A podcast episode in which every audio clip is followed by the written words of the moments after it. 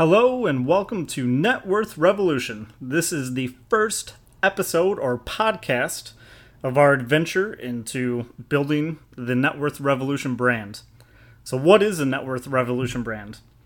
Well, it's a podcast and a blog and YouTube that interviews successful people that are involved in different businesses, side projects, side hustles, real estate investing, stocks, you name it. Pretty much anything that help creates that helps generate income to get somebody's net worth to be above that million dollar threshold. Everybody wants to be a millionaire, but not everybody is willing to work hard enough to become a millionaire, and not everybody's going to win the lottery. So, a couple years ago, I realized I was in my early 30s and I made a substantial amount of money, but I also spent a substantial amount of money, leaving us with not a whole lot of assets. You know, we had our 401k, our Roth IRA, our Roth, Roth 401k, but we didn't have anything that was really generating passive income for us. And this all goes back to uh, Rich Dad Poor Dad, which if you haven't checked it out, I strongly suggest you read it. But you know, poor people buy liabilities and rich people buy assets. And it took me a second to figure that out. So we cleaned up our spending, lived on a budget, and we started purchasing stocks that yielded dividends and started exploring into investment real estate. And we bought a two family duplex to live in one half, half and have our renter paid to live in the other half. And we realized a lot of people are afraid including myself, to take the action required to generate a high net worth and have assets generating income for you so you can have those luxurious items you want. For some people it's a car, for some people it's a nice house, a Rolex, whatever. Whatever it is that you you desire. For me, it's uh, college tuition paid for for my kid and passive income where I could become financially free. And financially free is all my bills, all my expenses are paid for by assets generating revenue, which allows me to essentially do whatever I want. That could be continuing to invest in real estate, uh, working on passion projects, the family farm, whatever. But it allows me that freedom to not have a nine to five and you know punch the clock.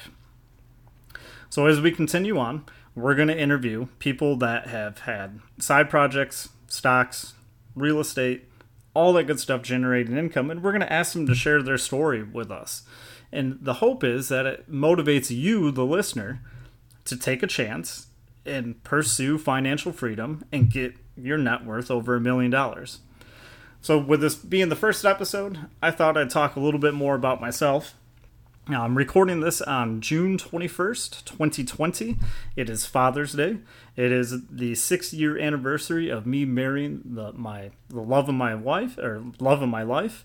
And uh, I had an awesome seven mile run this morning. So, this is uh, one of the biggest days for me in a long time. There's a lot going on, and I felt it would be a perfect day to record this podcast. So, back a little bit more about me. Uh, I grew up on a blueberry farm in the Midwest. So a hard work ethic was instilled into me at a very young age. Um, probably average intelligence. Uh, you been working on a lot of confidence issues as I've gotten older and realized that I wasn't the most confident person, which made me not make the best decisions. Um, didn't really have that much fun in high school. I had a lot of fun outside of high school, but just not in it. And uh, I didn't go to a college or pursue a secondary education once I turned 18. Um, kind of wandered around until I was about 23 years old and started working for a company um, locally in an industry I'd never worked in before. And realized that if I wanted to do more of my life or to move up there, I had to make some changes. And the first of which was going back to school. And I enrolled back in school. And within a year, I got my first promotion there and continued to build that education and became licensed by the state for a trade. And now I manage roughly 40 people total, uh, including direct and non direct reports.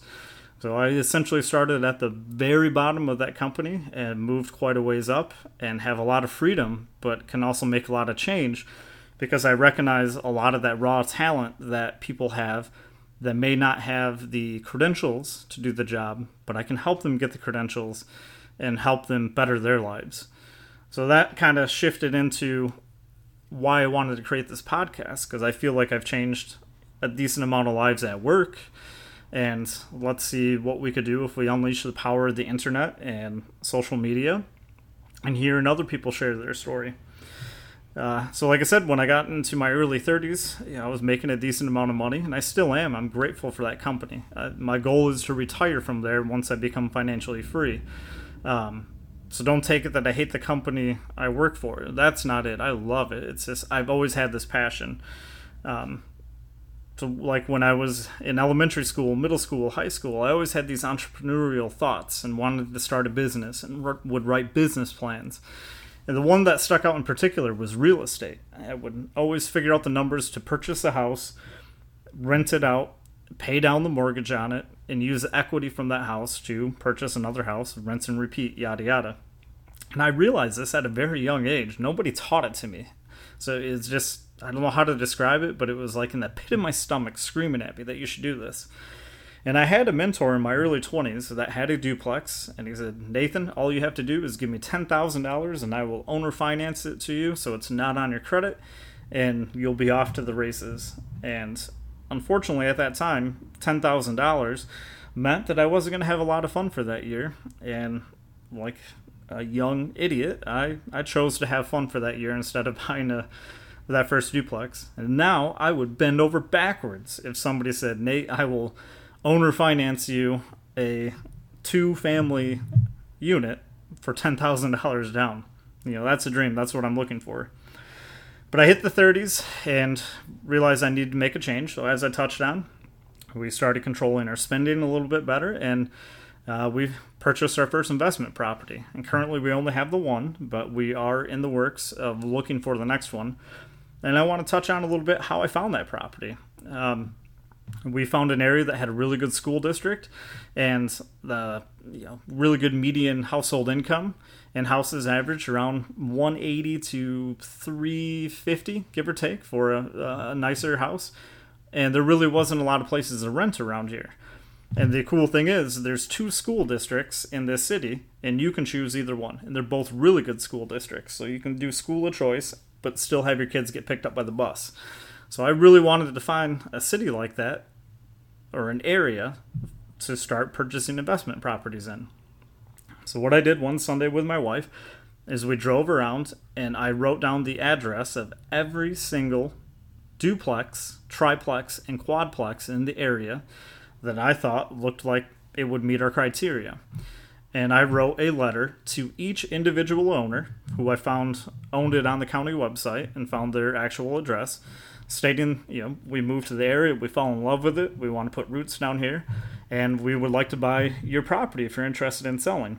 And I put in there that I wasn't a wholesaler, a real estate agent, or a flipper. Like we were actually going to live in it for a while, and but we wanted a two-family unit. And then analysis paralysis hit.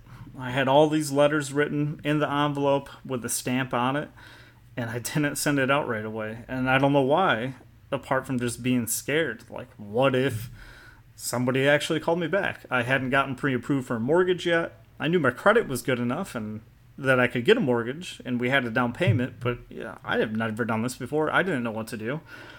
And finally, one day, it was uh, another Sunday, ironically, I just said, screw it. I'm going to go drop the letters off and we'll see what happens. And two days later, I was sitting in class and I got a text message from a gentleman that said, Hey, I got your letter. Uh, I'm going to put my duplex on the MLS in five days. If you do you want to come look at it? So I immediately texted him back, and we were going to Georgia that weekend. Um, now I said I like to travel quite a bit, and we were. So we did a two day trip in Georgia that weekend. I took the following Monday off, and we walked in.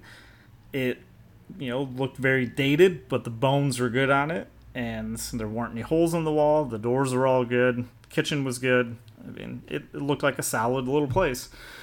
And um, he looked at me and said, "All right, I'm going to list it on the MLS Friday. You have to let me know uh, by then if you want to buy it." So I ran all the numbers using a calculator on BiggerPockets.com. If you haven't checked out BiggerPockets and you're into real estate, I strongly suggest you do.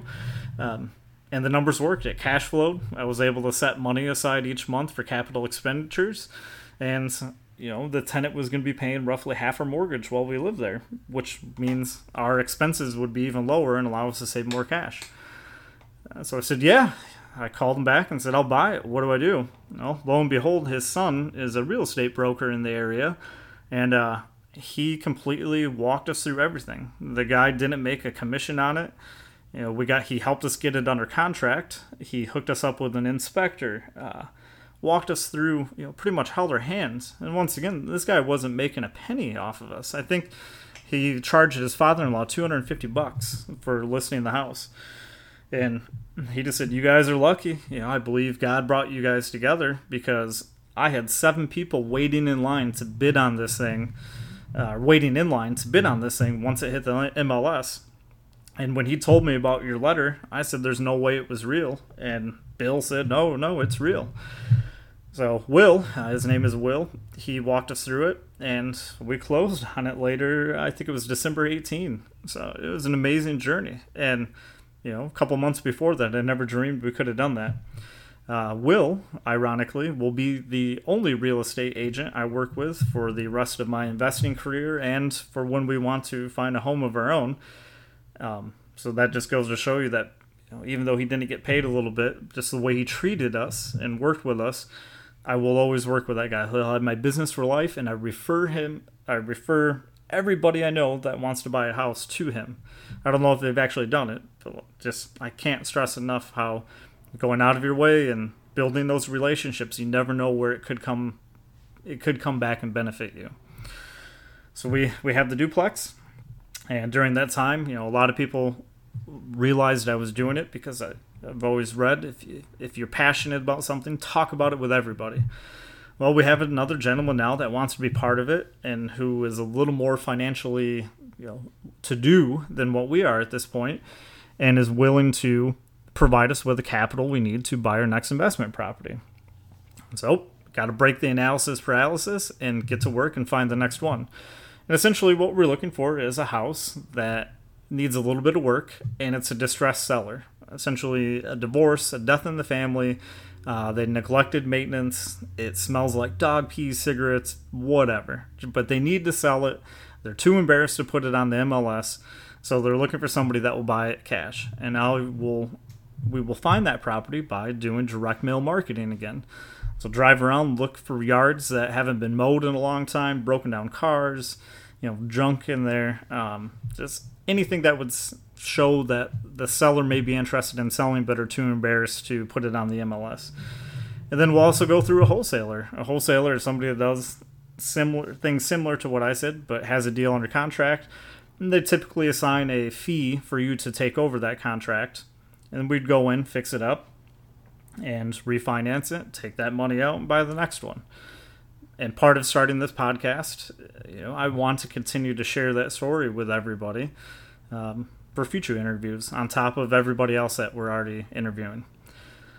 So I'm going to keep it short on this one. Uh, that's a little bit about me and a little bit about what the podcast is. So make sure you subscribe, uh, throw a comment out there for us, as that will help us in the rankings. And we've already recorded quite a few episodes with some awesome business owners and side hustlers that we will be launching soon. So until the next time, this is Nathan with Net Worth Revolution. We'll talk to you later.